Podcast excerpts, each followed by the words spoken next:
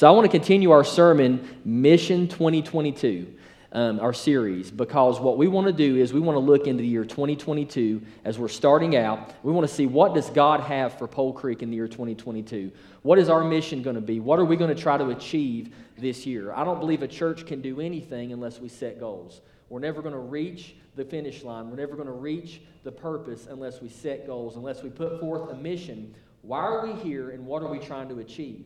Today, I want the, us to ask the question. This is actually the title of my sermon Who will serve? Because today, you have to serve in order for us to reach our goal, in order for us to achieve the mission of our church. Our vision is that we want to be a church that propels our community and world into an encounter with the gospel of Jesus Christ. And everything we do, not only in 2022 but beyond, we want that to be all that we're about. Everything that we spend our money on, everything that we commit our staff members to, everything that we commit our volunteer workforce to, we want it to be about propelling our community and world into an encounter with the gospel of Jesus Christ. So today, my question is for you specifically and individually who will serve? Who is going to team up with this church? Who is going to become part of this mission as we go into the middle of 2022? So, our reading is going to be found in Acts chapter 1. If you want to go ahead and turn there in your Bibles, and we're going to begin in verse 15. Acts chapter 1, verse 15. And what we've been doing in our series, Mission 2022, is we are looking at the birth of the first century church the birth of the New Testament church. The church that you're sitting in today has a great legacy throughout the centuries of Christ's followers who have been a part of churches just like this one. And did you know that in the first century, in the birth of the New Testament church, they had certain methodologies? Certain things they did, certain things that they valued. And I believe that if we can get as close as possible to that first century church that was overseen by the apostles, that we can do great and mighty things for the kingdom of God. So if you will go ahead and stand to your feet, we're going to read verses 15 through 20 in Acts chapter 1. And we stand because we honor God's word, it is our ultimate authority here at Pole Creek Baptist Church. It doesn't matter what the pastor thinks, it doesn't matter what the Constitution and bylaws say. Ultimately, we stand on the Word of God. That is our authority. So, beginning in verse 15 of Acts chapter 1, the Bible says this in those days, Peter stood up among the brothers and sisters. The number of people who were together was about 120, and said, Brothers and sisters, it was necessary that the scripture be fulfilled, that the Holy Spirit, through the mouth of David, foretold about Judas, who became a guide to those who arrested Jesus for he was one of our number and shared in this ministry. Now, this man acquired a field with his unrighteous wages. He fell head first, his body burst open, and his intestines spilled out. This became known to all the residents of Jerusalem, so that in their own language that field is called Hakeldama, that is, field of blood. For it is written in the book of Psalms, Let his dwelling become desolate, let no one live in it, and let someone else take his position. Let's pray. Dear God, we are thankful, Jesus, for this church. Lord, we are thankful that many, many years ago, over a hundred years ago, there was a faithful group of people who committed to instituting Pole Creek Baptist Church. Lord, we are thankful for the community that you have placed us in. We are thankful for the neighbors that we have. And Lord, we are thankful for the ministry that you've given us here in Candler, North Carolina. Lord, I pray, Jesus, that as we look at the remainder of this year, the, the, the calling that you have for our church, the mission that you have set before us, God, that you would ignite a passion in the hearts of our members so that we will serve God, so that we will partner together in ministry to pierce the darkness with the light of the gospel, that hopelessness, God, will see hope, that lost people will be saved, and that ultimately, God, that you would be glorified in the people of this community. We ask all these things in Jesus' name. Amen. So there's three different things that I want us to see here in this event in the first century church. We have the 11 apostles as they are now. Judas has committed suicide. Judas betrayed the Lord Jesus for 30 pieces of silver. The, the Sanhedrin paid him the 30 pieces of silver. Judas came to a place where he regretted it. He took the silver and he, he threw it back at him. He said, No, I cannot take this, but the damage had already been done. And Judas, out of his great remorse, went and hanged himself. And here we see in Acts that as he hanged himself, the rope broke and he fell onto rocks and burst open. And now I can guarantee you that there's not a person in this church who's ever named your child Judas. Now, if you have, I apologize. I'm not saying there's anything wrong with that. I'm just saying most people are not going to use that name. It's a name of absolute uh, embarrassment and shame. It's accursed, if you will. And I believe that Judas was uh, sovereignly by God was, was instituted to betray Jesus. We know that Jesus said that he had to come to die. I mean, that's why he died, was for our salvation.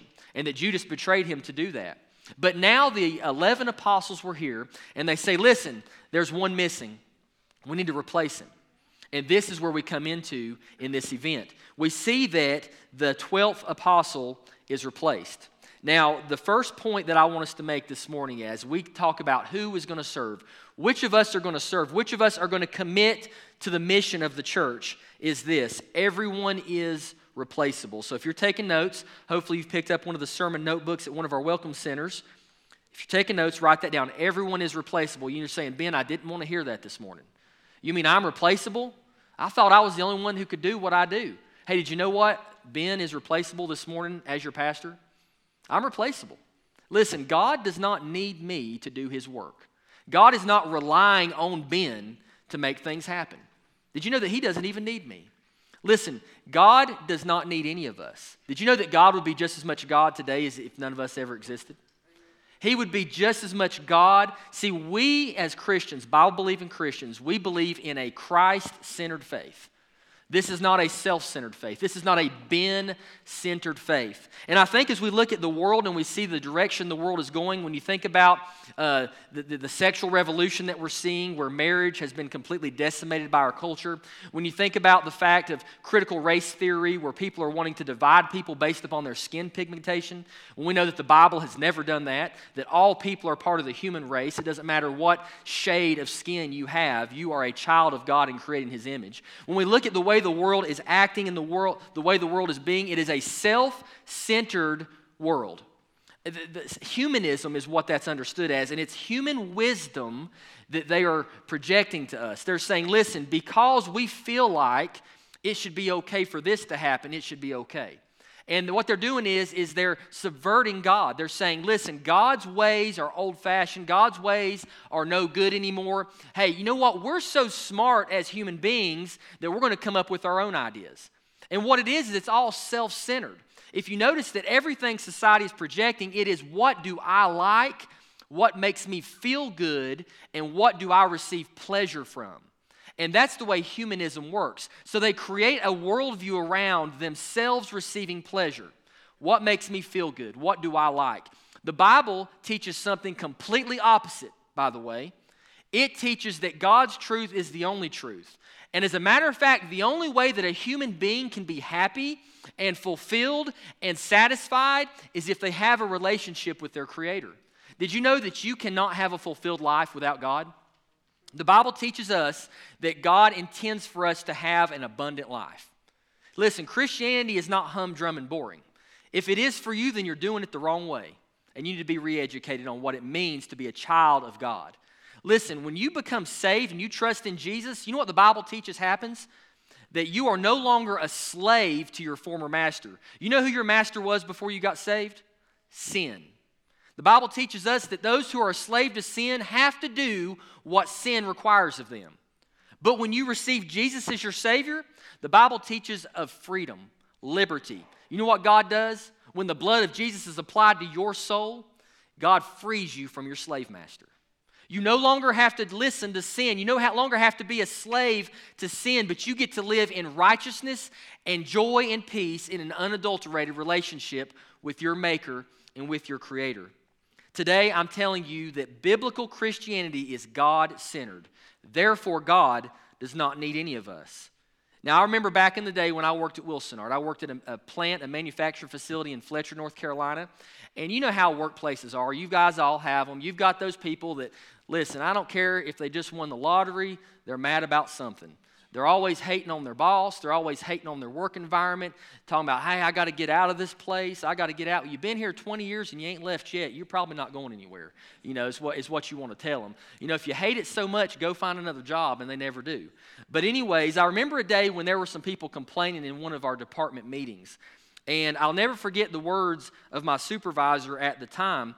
He told them, he said, Well, if you don't like it here, there's the door. You know what he was communicating to them? You're replaceable. Hey, listen, this company does not need you to move forward. This place does not need you to continue to do what it does. Hey, listen, there's people wanting jobs, we'll, we'll replace them. Now, today that may not be as accurate. Back then, people were lined up wanting to work. Nowadays, you may not be able to be as blunt with your employees. So, all of you employers probably say amen right there. But it still makes you want to say that, doesn't it? There's the door, buddy. We'll get somebody else in here. Well, did you know that in the kingdom of God, it's very similar? Did you know that there are other people God can use other than us? And what that does is that's not to say that you are not important or that you are not needed or that you are not valuable to this church, but what it is, is it's a restructuring of your mindset. It's, it's a reposturing of your view of yourself. Because the Bible teaches that humility is a good attribute to have. The Bible teaches us that the first will be last and the last will be first if you're looking to get some sort of notoriety for yourself or you're looking to prove to everyone that you're the only one that can do what you do and that you're the best at doing what you do, then what you're doing is you're propping yourself up and you're putting yourself on a pedestal. And the Bible teaches that pride goes before a fall. So, if that is your mentality, then I'm telling you right now that if you don't repent of your pride and, and, and humble yourself before God, that God will humble you Himself. He will take care of humbling you. And I can honestly say that I'm a product of being humbled many times in my life. And I'm thankful for that humility. And I'm thankful for when God humbles me because that's something that I need. Because anytime I get out ahead of God or I get out ahead of what I need to be doing, I'm always setting myself up for failure. Because listen, let's just, let's just admit it. Our finite minds can never fully understand what we need as human beings. You know, we think, hey, I know what's best for me hey, this is what I need to do, or this is what I need to do. And before you know it, you messed up. You didn't wait on God. You didn't pray before you moved forward. You didn't let God, through His Holy Spirit, guide you into what you need to do. It's time that we as human beings humble ourselves. We believe, as, as Bible believing Christians, we believe in the complete depravity of mankind. And what that means is it goes back to Romans chapter 3, where the Bible says, None seek after God. It means that if God never intersected himself into your little life, that you would never have looked for him. It means that if you were left alone without God's sovereignty in your life, you would never have come to a place where you said, I want God. Because the Bible teaches that none seek after God. There is none righteous, no, not one. Those of you who are saved today, you are saved not because you're smart, not because you were seeking after God, but because He went after you. The Bible teaches us very clearly that no one can be saved unless the Holy Spirit initiates. The Holy Spirit does the convicting, the Holy Spirit does the saving. And once you're saved, guess who keeps you saved? The Holy Spirit. The Bible teaches us the Holy Spirit is the seal until the day of redemption. In other words, the Holy Spirit saves you, and the Holy Spirit keeps you. Guess what? I wasn't good enough to save myself, and I'm certainly not good enough to keep myself saved.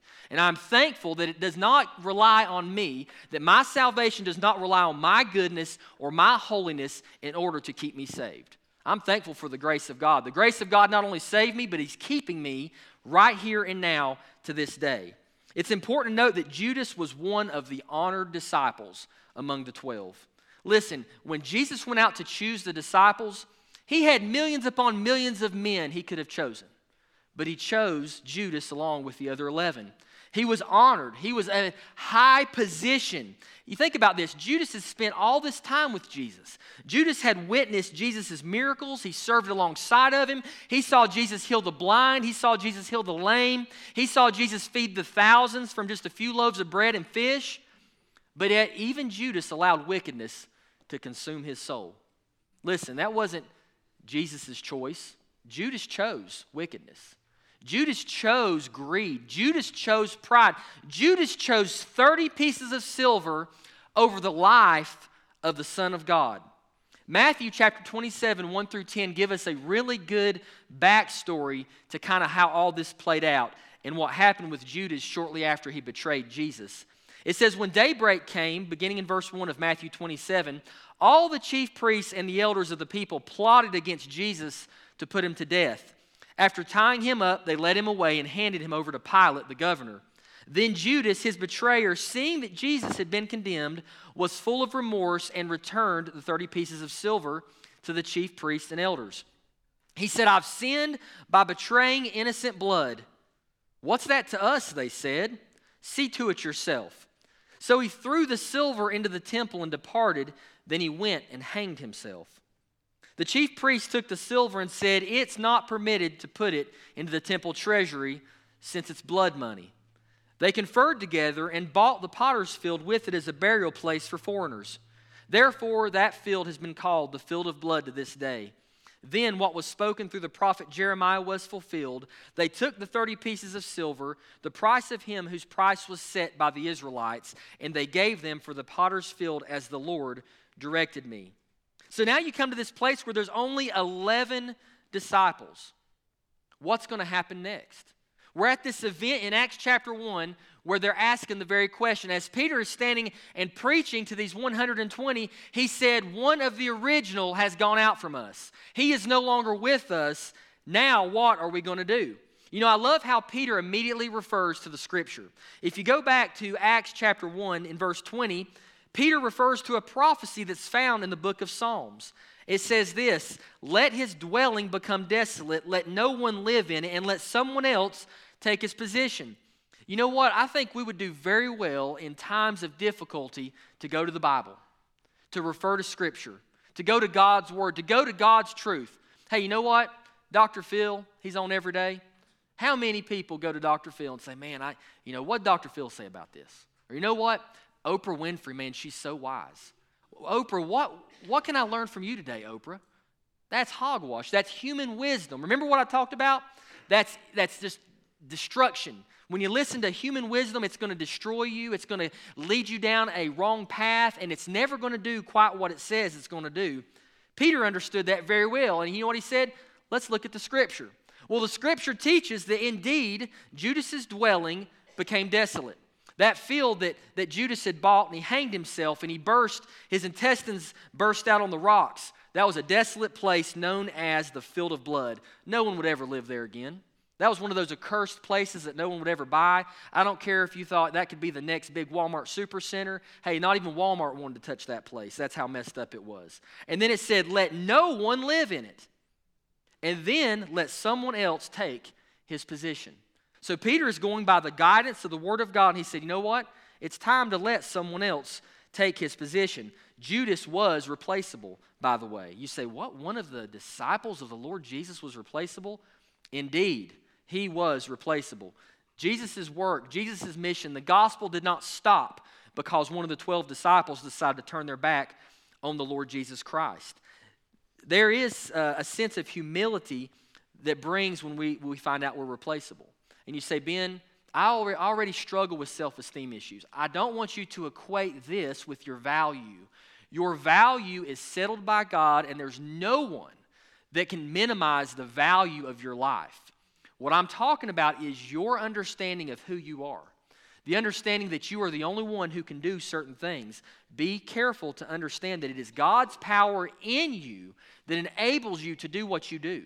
It is not because you're, you have a, a, smarter mind. It is not because you have more wisdom. It's not because of anything that, of that nature, nothing that you have created within you. Mark 10 31, as I said before, but many who are first will be last, and the last first.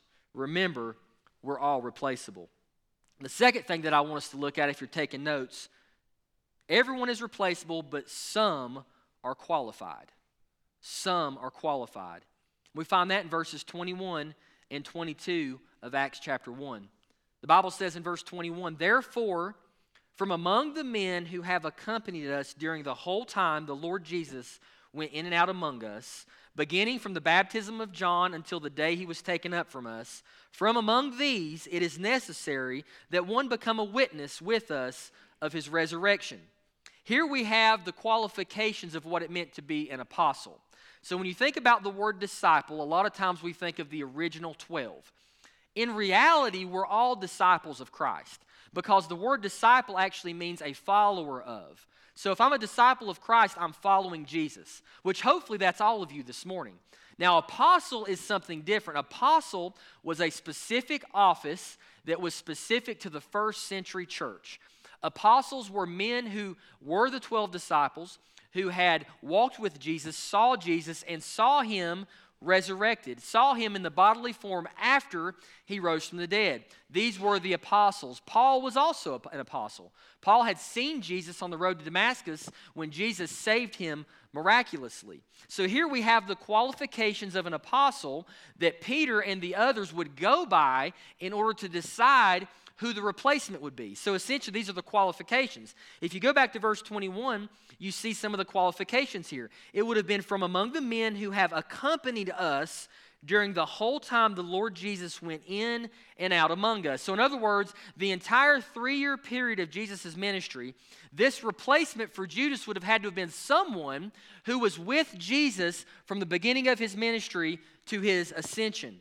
Secondly, in verse 22, it gives a little bit more specifics about this time period. This man who replaces Judas will need to have been with us from the beginning uh, the beginning from the baptism of John, which is Jesus' baptism by John, until the day he was taken up from us, which would have been his ascension. From among these, it is necessary that one become a witness with us of his resurrection. So you have several qualifications here. It had to be someone who was with Jesus from his baptism to his ascension, and it had to be someone who saw with their own eyes the resurrected Savior after he rose from the dead, someone who saw him bodily after his death and his burial. These were the qualifications of someone who would be an apostle who would take the place of Judas. The term qualified means this simply fitted for a given purpose or competent. There are many of you who are qualified to do certain things. Maybe you've had an education that was specified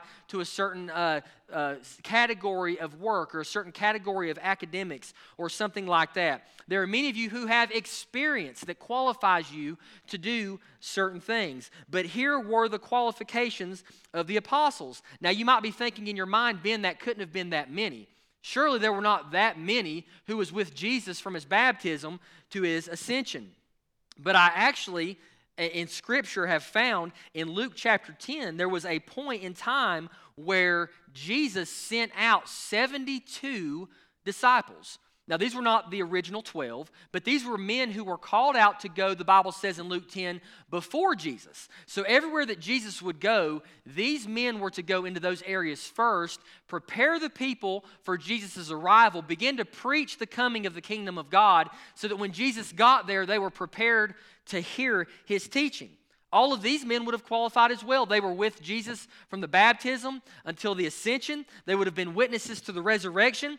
Even uh, Paul in 1 Corinthians chapter uh, 15 says that there were some 500 people who saw Jesus after his resurrection. So there were several hundred that probably would have qualified here. There were many qualified, but they only needed one. And I think it's important to remember that as we look as we move forward.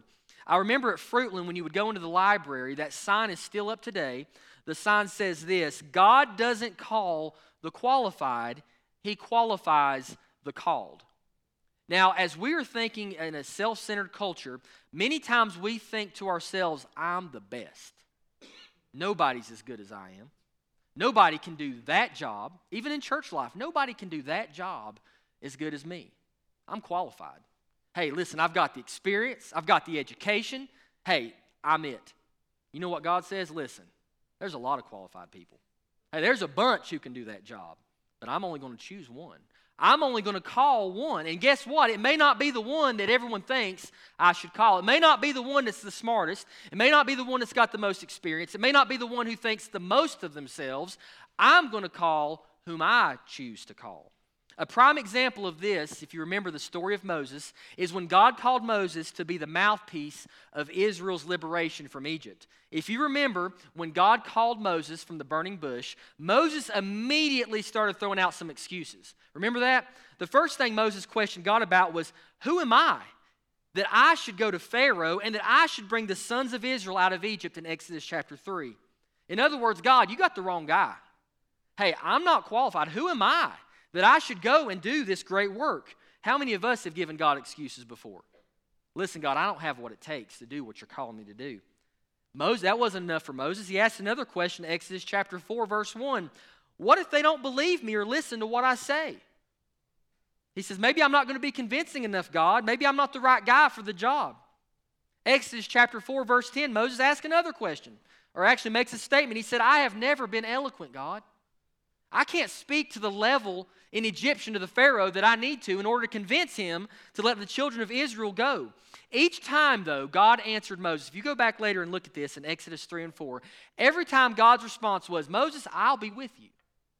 It's okay, I'm going to be with you. I'm going to give you everything you need to achieve this calling that I've placed in your life. Today, God is calling you to do something. There is not a Christian in the history of Christianity who's been born again that God has not called them to do something. Now, there have been many who have rejected the calling that God has laid on their lives. There have been many who have settled for a whole lot less in their Christian life because they make excuses. Because they say, I can't get there, God. I'm not qualified and I'm not experienced. Hey, listen today. Doesn't matter if you're qualified or not. If the God of heaven calls you to do something, He will be with you. He will give you strength to do exactly what He's called you to do. And lastly, I want us to see this few are chosen. Few are chosen. Everyone is replaceable. There's some that are qualified, but there's only a few who are actually chosen. We see that in verse 23. Acts chapter 1, verse 23, the Bible says this So they proposed two Joseph called Barsabbas, who was also known as Justus, and Matthias. Then they prayed, You, Lord, know everyone's hearts. Show which of these two you have chosen to take the place in this apostolic ministry that Judas left to go where he belongs. Then they cast lots for them, and the lot fell to Matthias, and he was added to the 11 apostles. Ben, you're telling me that all these men qualified to be that 12th apostle, possibly a couple of hundred. Why in the world did God choose Matthias? Hey, you know what? You never remember hearing anything about Matthias until this point in the Bible? Did you know that this is literally the only place in Scripture that Matthias is spoken of? You can look at it. Look, look in your index. Matthias is only spoken of in Acts chapter 1. We don't know what his qualifications were. We don't know what family lineage he came from. We don't know much of anything about him. There's speculation in church history about who he was and what he went on to do after this, but scripturally speaking, this is all we have about Matthias was that he evidently fit the qualifications of an apostle, and that was it. He, he had been with Jesus, he had seen the resurrection, and that was it. We don't know what his education was. We don't know what his experience was. We don't know how smart he was. We don't know how good of a man he was. All we know was that he was chosen. When you look there, it says that the men of God, the people of God, the men and women who were there that day, prayed to God and they said, God, you know each person's heart. You know their heart. Now you show us who is to, be, is to replace Judas. When we go on down, we think about this in Luke 10 1, that there were 72 others who could have fit the bill. But you know, I think Romans 9 really shows us why God chose Matthias. Romans chapter 9, verse 6, the Bible says this, and I'll read through verse 18. Now it is not as though the word of God has failed, because not all who are descended from Israel are Israel. Neither is it the case that all of Abraham's children are his descendants. On the contrary, the Bible says, Your offspring will be traced through Isaac. That is, it is not the children by physical descent who are God's children, but the children of the promise who are considered to be the offspring.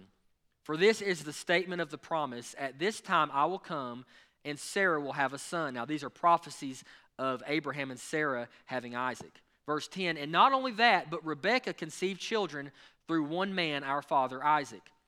For though her sons had not been born yet, or done anything good or bad, so that God's purpose according to election might stand, not from works, but from the one who calls. You hear what that saying is? It's saying that even before Rebekah had her child, had, had Esau and Isaac, even before all that happened, God had already made his choice about the one he would use to send his promise through, and it was Isaac. Esau had not even been born yet to do anything wrong, but yet God had already chosen that it would not be Esau that would carry that torch of the lineage that would eventually bring us the Lord Jesus. It says this, not from works, but from the one who calls, because Rebekah was told the older will serve the younger. As it is written, I have loved Jacob, but I have hated Esau. You say, what? What did Esau do to deserve that? God's selection is just, though, we have to remember. Verse 14, what should we say then? Is there injustice with God? Absolutely not. For he tells Moses, I will show mercy to whom I will show mercy, and I will have compassion on whom I will have compassion. Verse 16, this is very important. So then, it does not depend on human will or effort, but on God who shows mercy. For the scripture tells Pharaoh, I raised you up for this reason, so that I may display my power in you, and that my name may be proclaimed in the whole earth. So then, he has mercy on whom he wants to have mercy, and he hardens whom he wants to harden. You say, Ben, why did, why did God choose Matthias? Because he chose Matthias. Nothing about Matthias. Nothing that Matthias could offer God. Nothing that Matthias could do to better God to add to what God was already doing, to make God's mission any better. Listen, there was nothing that Matthias could do to make the gospel any sweeter or any more hearable to those who would be listening. It was because God chose Matthias. Matthias, I'm going to use you. Matthias, you may not be the smartest. You may not be as eloquent as Peter. You may not be as wise as John. But you know what? I want you to do the job. I'm choosing you, Matthias. Hey, today, you guys out there, listen to me. You may say, Ben, there's no way I could ever be a missionary. Ben, there's no way that I could ever share the gospel with my loved ones. Hey, you know what you're doing? You're limiting God. You're saying, God, you just can't do it with me. I'm just not good enough. God, you got, you got the wrong person. And I'm telling you today, if God has chosen you, the only thing left to do is for you to rise and say, All right, God, I'll do it. Under your power, I'm going to do it. Hey, you know what? Thank God he still chooses folks to do his ministry. I am thankful that there is the gospel is still being preached today. Hey, you young people, don't settle for less. Don't settle for a mediocre life. Don't even settle for the American dream. You know, Ben, I just I want to get the nice cars. I want to get the nice house. I want to have a long career where I can draw a pension one day. Hey, listen, you know what? That's second best that'll never fulfill you, that will never satisfy you. The only thing that will ever satisfy a soul is to be right with an eternal God, to live in His will, to do miraculous things by His power. And let me tell you what, God is looking for somebody to go. God is asking, God is putting out the call. Who is going to go for us? Who's going to serve? Who's going to share the gospel with unreached people groups in the Middle East? How are those folks in China ever going to hear about Jesus unless somebody from Pole Creek goes and tells them? Hey, you know what? God's calling us today. Only few are chosen. It is an honor when God chooses us. It is an absolute honor, and it is a privilege to go before to do the work of our almighty and wonderful God. The Bible says in Matthew chapter 7, verses 13 and 14 Enter through the narrow gate, for the gate is wide and the road broad that leads to destruction, and there are many who go through it. How narrow is the gate and difficult the road that leads to life, and few find it. Today, my first question is this Have you entered in at the narrow gate? Have you ever trusted Jesus as your Savior? I don't care if you go to church. I don't care what your upbringing looked like. I don't care the bad things you've done in the past, the good things you've done. I don't care. I'm asking you today have you ever trusted in Jesus Christ as your Savior based upon his death, burial, and resurrection? And if your answer is yes, and I pray that it is, then secondly, I'm asking you this will you serve? Will you partner with this church? Will you go out into this community and this world to win a lost and dying world to Jesus? Will you seek God's calling in your life? You may, be, you may say, Ben, I don't know what God would want me to do. Start praying about it. Start asking Him, God, I know that you have something for me. Now show me. Lord, I don't care what it is. I'll do it. You just show me. And you know what? He'll call you to a great work and He'll use you mightily. Pursue His calling with everything in your soul. Let's bow our heads this morning.